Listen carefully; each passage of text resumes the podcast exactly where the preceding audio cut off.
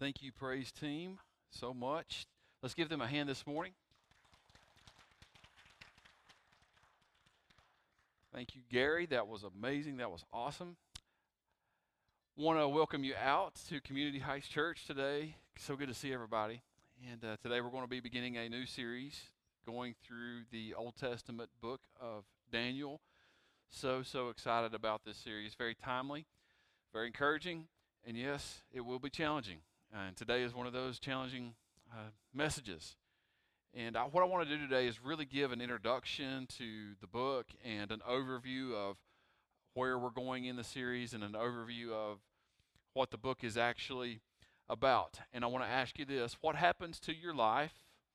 Um, what happens to your faith when things change in your life? Um, when you go through difficulty, when you lose things that are important to you, when your life is disrupted, when you're taken out of what you think is normalcy and you're placed in uncertainty, what happens to you? What happens to your faith? You know, there are times when you think, well, where is God in this? And it's not like you're losing faith in God, it's, it's that you're really doubting God's involvement in this, this world and in your circumstance. And you might think, well, what's God doing? And uh, really, has God lost control in my situation and in this world? You know, this world seems crazy, doesn't it? It seems chaotic. It seems like things are out of control. But listen, listen, the truth is, things are very much in God's control. Very much so.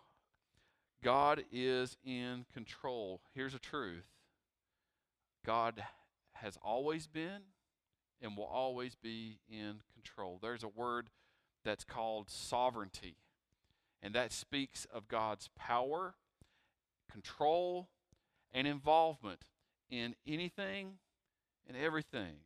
He is he is sovereign.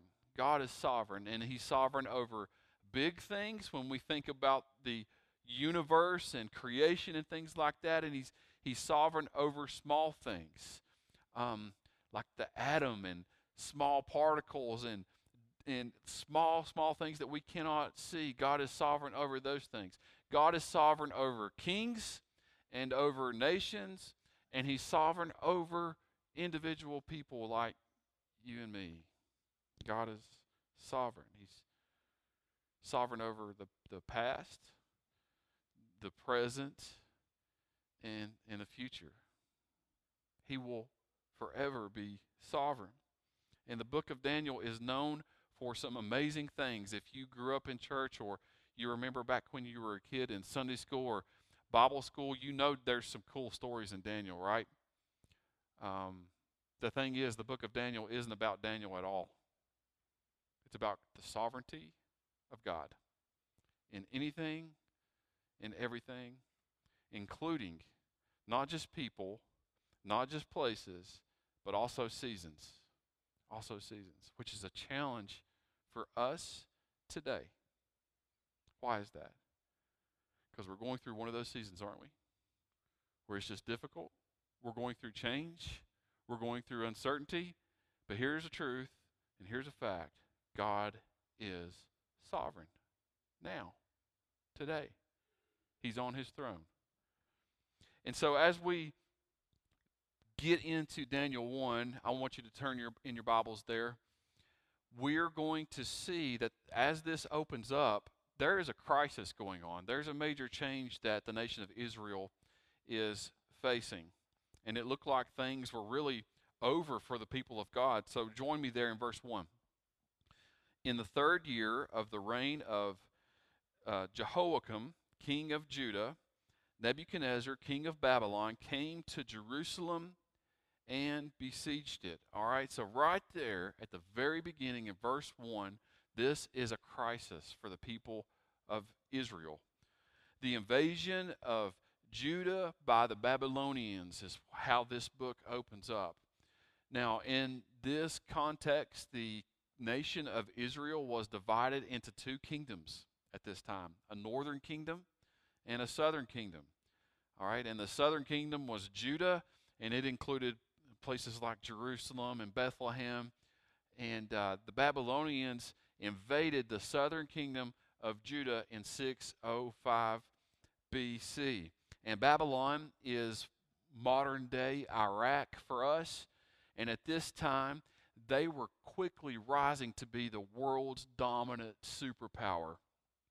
Um, when we think of historical world superpowers, Egypt was the first major one, and then Assyria, and then Babylon came into play before Greece and Rome, and eventually, you know, the United States.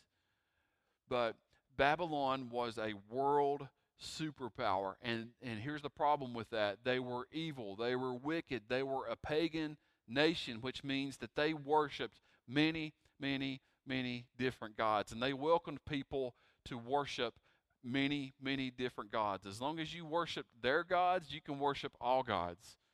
It was a pagan nation. And this guy, Nebuchadnezzar, quickly became the world's most powerful king in the world's most powerful empire. Nebuchadnezzar's dad was the first king of Babylon, and Nebuchadnezzar took over, and this guy was ruthless. He was wicked. He was mean. He was a bad dude. And he invented the Viking beard before there were Vikings. He had just this really, really cool looking beard. Anyway, Nebuchadnezzar was named after the god Nebu. Nebu. And it means Nebu protects the crown. And when you look at Nebuchadnezzar's life, his life was all about protecting his sovereignty and his rule and his crown. And he had just won a major victory over the king of Egypt. They destroyed Egypt. And so while he was on this high, while he had momentum and while he had uh, he was undefeated he decided well i'm going to ride this out. I'm going to go ahead and on my way back to babylon i'm just going to invade judah while i'm at it. You know that's what he did. That's what he did. Invaded judah. And look look at verse number 2 and the lord delivered jehoiakim king of judah into his hand along with some of the articles from the temple of god these he carried off to the temple of his God in Babylonia and put in the treasure house of his God, you see. So Nebuchadnezzar, he conquered Judah. He went into their temple, the temple of Almighty God, desecrated the temple, took the temple treasures, and took all these artifacts that were holy, that were sacred, back to Babylon and put them in his God's temple. How disgraceful. What a shame. What a crisis for the very proud people of Israel. Where was God in all this? Why I mean God allowed this to happen to his own place, to his own people to his own nation, to his own treasure.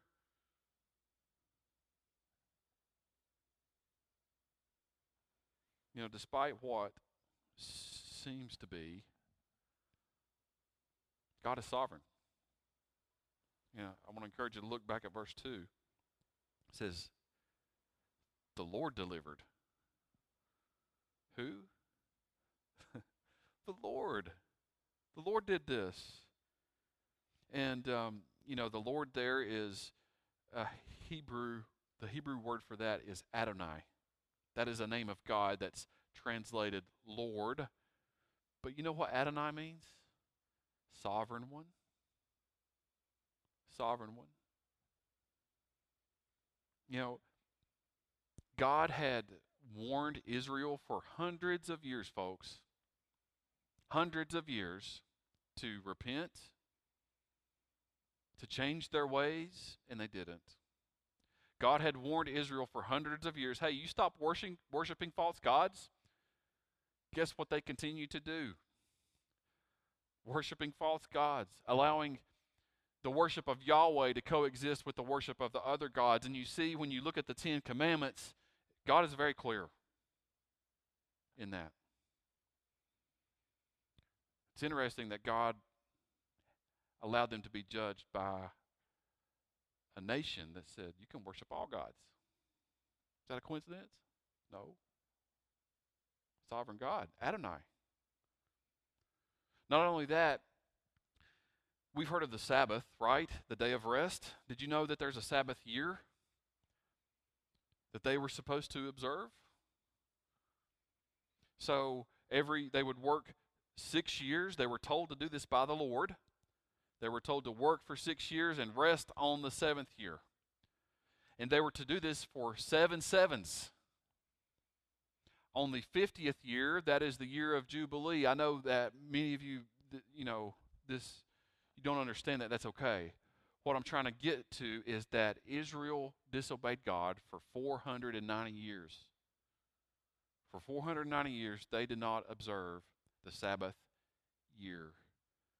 And so God looked at them and said, You owe me 70 years.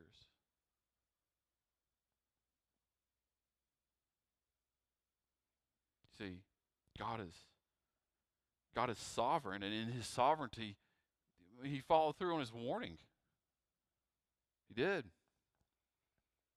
Uh, so Nebuchadnezzar overthrew Judah. He invaded the temple. He took everything from the temple. But look, he didn't stop there. This guy was ruthless. He also took something else. Verse 3 The king ordered Ashpenaz, chief of his court officials, to bring into the king's service some of the Israelites from the royal family and the nobility, young men without any physical defect, handsome, showing aptitude for every kind of learning, well informed, quick to understand, and qualified to serve in the king's palace. He was to teach them the language and literature of the Babylonians. So Nebuchadnezzar not only took the nation's best treasure, he took the nation's best people. He took people. And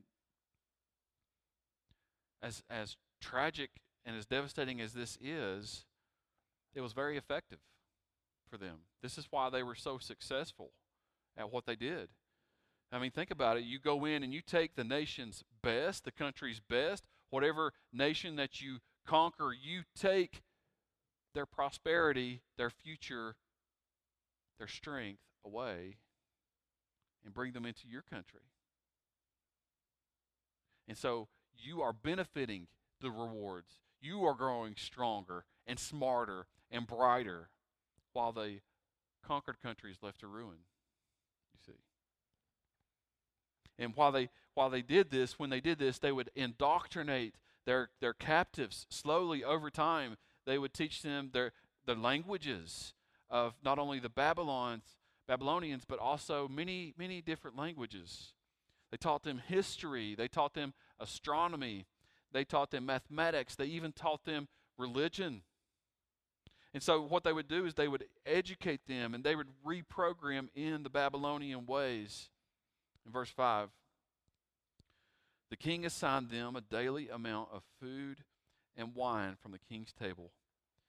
They were to be trained for three years, and after that, they were to enter the king's service. So these guys were taken into Babylon, but you know what? They were not treated as prisoners, really.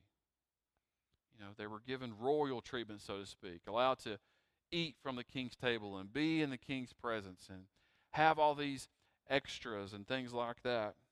And they entered into a training period, and after after a certain amount of time, they would be given prominent roles and responsibilities inside the kingdom of Babylon. And listen, I say all that to say this the goal was to get them to cease to be Israelites and to become Babylonians. Successful, productive Babylonians. That was the goal. Now, this, as we read this, this is the first of three deportations. Nebuchadnezzar was just kind of on a victory march on his way back, on a whim, invades Judah, overthrows it, takes 10,000 people, including, verse 6, among those who were chosen were some from Judah Daniel, Hananiah, Mishael, and Azariah. the chief official gave them new names. To Daniel, the name Belteshazzar. To Hananiah, Shadrach. To Mishael, Meshach. And to Azariah, Abednego. Wow, I'm, I, I would hate to have to repeat that again. Um, I had trouble with it the first service, so these are these are strong Jewish names for these boys. You know, in Israel, when you named your son, especially your firstborn, and your your name had a whole lot of meaning. It meant a whole lot. And so Nebuchadnezzar knew this. And one of the very first things that he did before they entered the training period is he changed their name. He assigned them different names. Daniel, the name means God is my judge. God is my judge. Uh, Belteshazzar, hopefully I won't have to say that too many times. Belteshazzar, the first three letters there is has to do with the pagan god Bel. Bel. And it means Bel protect his life. Hananiah means Yahweh is gracious. His name was changed to, to Shadrach, and it means under the command of Aku, which Aku is a, was a moon god, god of the moon. Mishael means who is like God. Who is like God? Was, his name was changed to Meshach, which means who is like Aku. And then Azariah means Yahweh will help. His name was changed to Abednego, means servant of Nego, Nego, which was also another god. You see what's going on here? I mean, it's just trying to completely wipe out who they were, their own identity. Imagine what these guys went through, folks.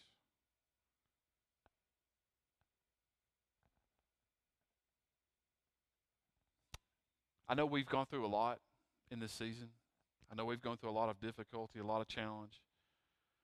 These guys lost their homes, they lost their families, their place of worship was affected, how they worship was changed.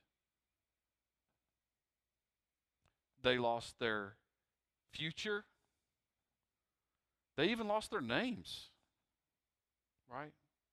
But you know what they didn't lose? Their faith in God. They did not lose their faith in the Lord. You know, their lives were disrupted in a moment, in a very brief moment. Their lives were turned upside down. They were going through this very difficult season, unlike any season that they had ever faced before in their lifetime. Is that like us today? I don't know.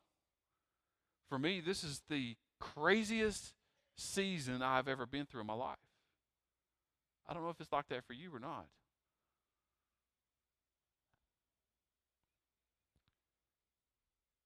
You know, through all this, these guys, Daniel and his friends, they held on to their faith. They held on to their faith. You know, for us, it seems like so much has changed. Our routines, our normalcy, our lives, our jobs, our, our churches, everything's different now. You know, life was already hard before this, right? And now we're, we're given this season. And what are we doing? What are we doing? How are we feeling? You know what God wants us to know today? right now? He is sovereign. Amen? God wants us to know that He is in control, that Adonai is sovereign. And so, what I want to share with you is a couple of things about God's sovereignty, and I'm going to go through these really, really fast before we close. But since God is sovereign, first thing is we can be confident in our faith you know, the fact that God is sovereign means that you can be confident in what you believe. You can be confident in your faith because of this. God is sovereign, but he is also equally good. God is sovereign, but also good. And how good is that? To have faith in not only an all powerful, almighty, all sovereign God, but also the fact that you can have faith in that same God that is also good. He's good.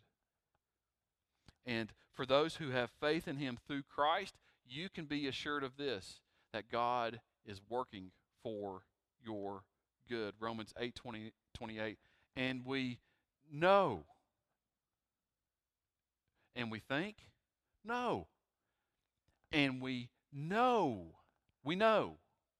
We can be confident of what? Of this that in the good times, in the good seasons, in the normalcy. No, we can know that in all things God works for the good of those who love him, who have been called according to his purpose. Listen, folks, the God of Abraham, the God of Isaac, the God of Jacob, the God of Moses is a good God.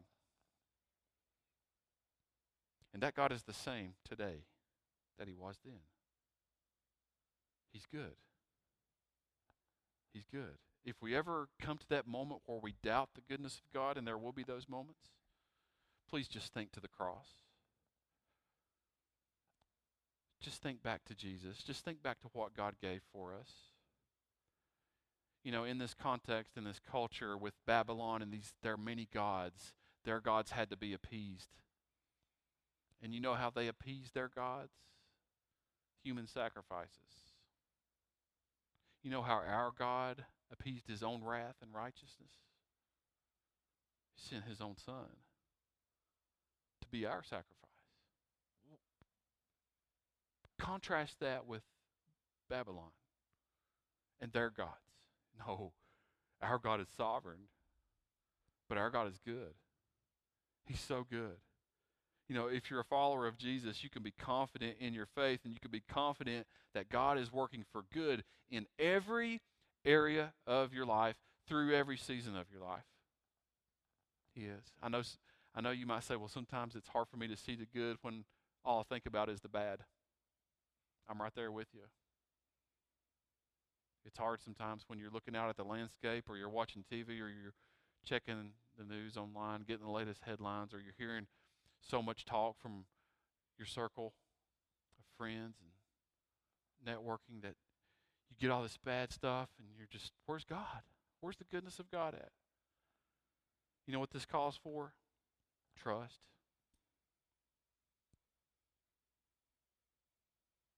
Calls for trust.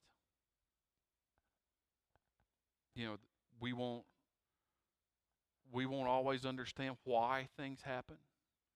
We won't always understand what God is doing, what sovereign God, what good God wants us to do is trust. Proverbs 3 5. Trust in the Lord with all your heart. That means literally this God is saying, with everything that you got, with everything that you are, trust in me. I know it'll be hard sometimes. I know you won't understand everything that I do, but God's saying, with everything that you can possibly muster up, I want you to trust in me. Trust in me.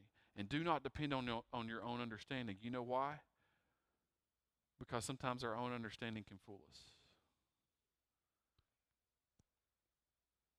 Sometimes we can get caught in trying to understand, and we'll be disappointed for a long time because we don't. At some point, we need to step over into trust. Look, we can't always see what God is doing. So many times, God is doing something greater than what we can comprehend.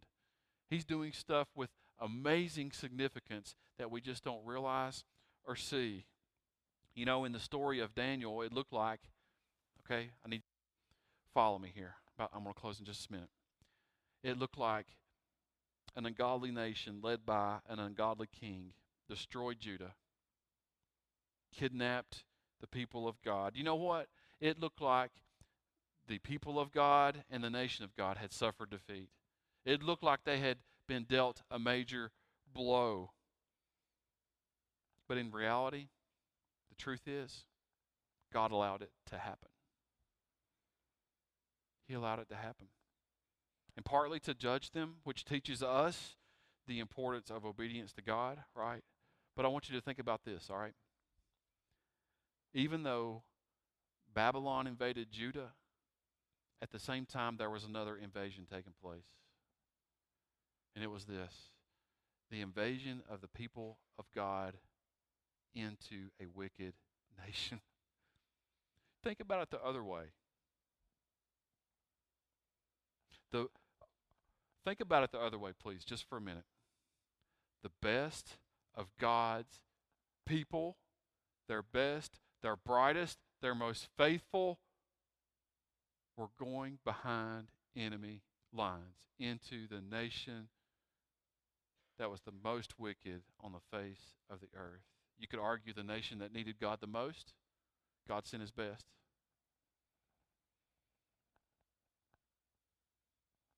You know, sometimes we just don't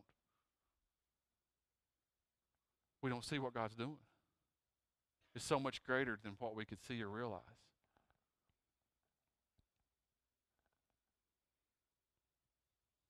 Augustine, he he was a he's an old guy. Okay, he's been dead a long time. Augustine, he's an early church father. You know, after the apostles, uh, was this guy? Has a lot of really amazing writings. He he wrote this. Speaking of this event right here, this this is a divine invasion of enemy territory. The city of man is being invaded by the city of God. You know what? God is sovereign.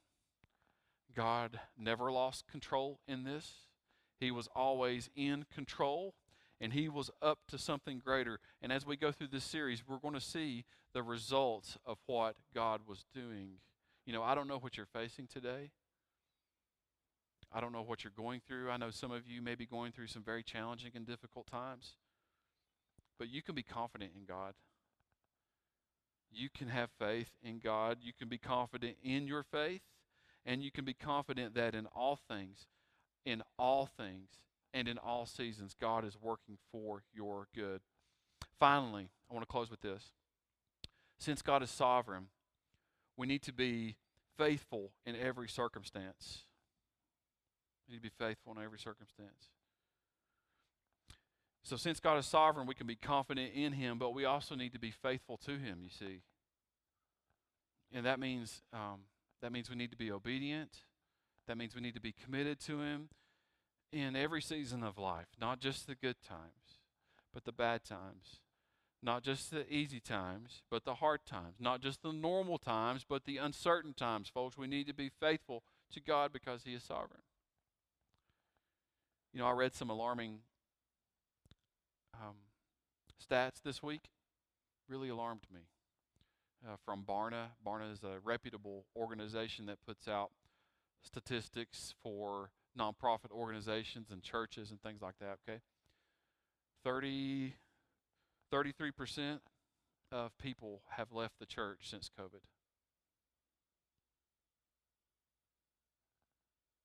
And um, no, I'm not just talking about, you know, I know there was a period of time when we didn't meet physically.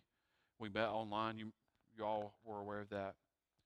This, uh, that doesn't involve that.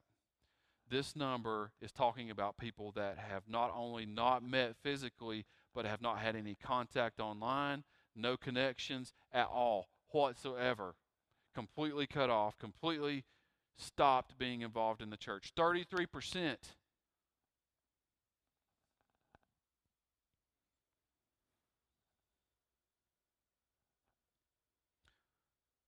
20% of churches are projected to close this year. Alarming, isn't it?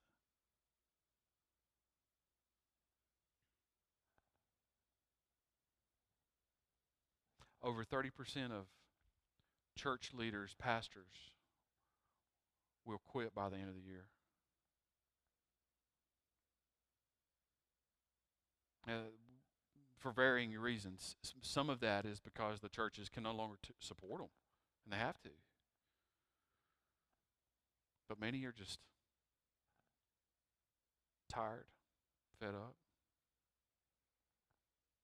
Folks, we got to be faithful, especially when it's hard, especially when times are uncertain. I say all that to get to here. I've been trying to get to here the whole sermon. Daniel 121. Okay. I saw this verse a, f- a few months ago, and I told, I talked to Chad. I, s- I said, I want to do a series in Daniel. And it was because I read this verse here. Daniel 121. And Daniel remained there until the first year of King Cyrus. All right. Now, this isn't just talking about Daniel's physical location, all right? It's talking about his spiritual condition. It's talking about his faith. It's talking about him being faithful. Daniel remained. He remained there. This is the strength of his faith. You know, King Cyrus wasn't Babylonian, he was Persian. He was, he was Persian. Uh, This verse, Daniel 121, happens 70 years later. 70 years. Look, Daniel sat under the rule of four different kings from three different nations. You want to talk about change? You want to talk about challenging seasons? You want to talk about uncertainty and difficulty? Four different kings two from Babylon, one from Medes, one from Persia. What did Daniel do? He remained. What's your faith like today? In this season, right now?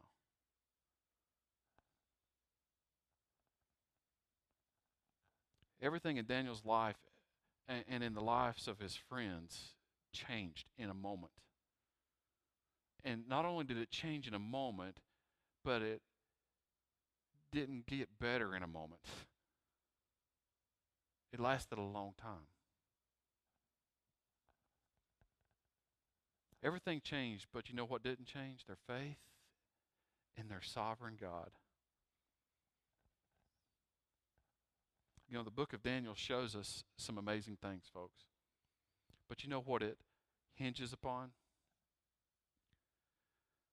Their faith through extreme circumstances. You know, God does some amazing things in the book of Daniel.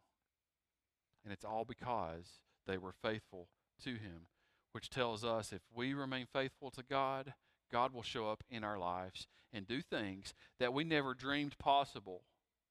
That's the encouragement that we have. And actually, this is the type of faith that God right now is looking for. He's looking for believers that have the faith like this. The faith that's not only strong when things are good, but the faith that is strong when the things are bad. Not only faith that is great in a moment, but a faith that lasts and lasts and lasts. God's looking for people like that. Second Chronicles 16 9.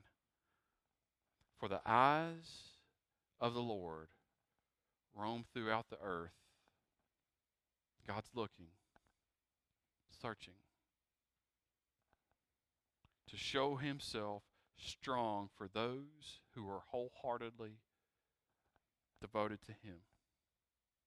God's looking for people that have that type of faith.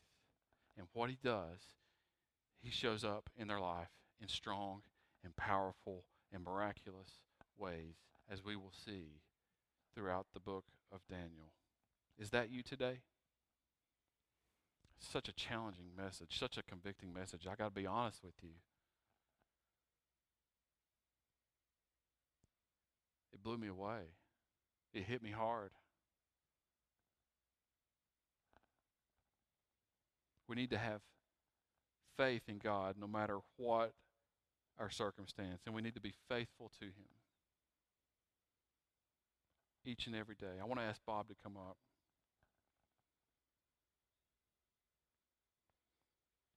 And we're going to spend just a moment in worship. Whatever you feel God laying on your heart today, I just want you to spend a few moments praying with Him and talking to Him.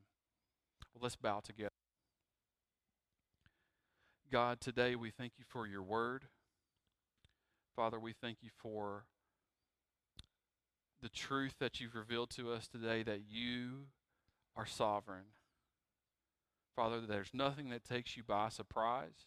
You've never lost control. You know of everything that is going on. Father, and you are on your throne even now. Help us to remember that no matter what we go through in life. Help us to be faithful to you. Father, forgive us when we doubt. Father, forgive us when we don't trust. Forgive us when we get off track. Forgive us, forgive us when we get overwhelmed with this world and the season that we're in and the things going on in this life. Forgive us when we don't call out to you. Forgive us when we don't spend time with you and trust you and read your word.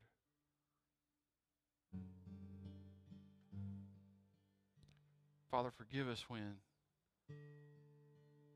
things seem to overwhelm us. Help us today. Strengthen us, God. Help us to be like the, the man who needed help with his faith. Lord, we believe. Help, help us in our unbelief. Help us today in this season, right now, to know that you are sovereign and that you are good and that you love us. In Christ's name, amen.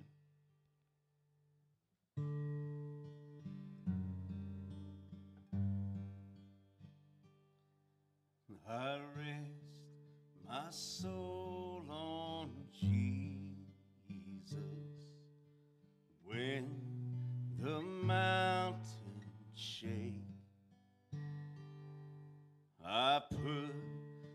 trust in Jesus the moment I awake. And when my soul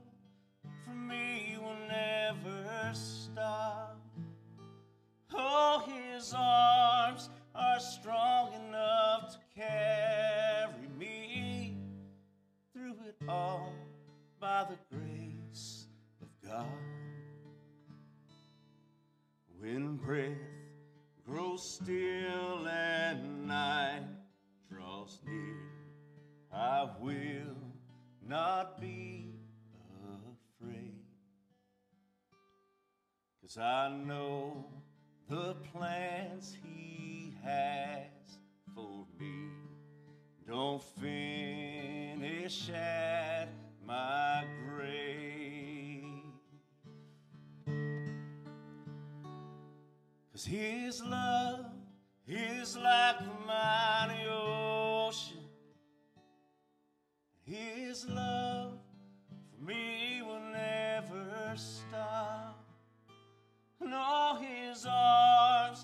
are strong enough to carry me through it all by the grace of God.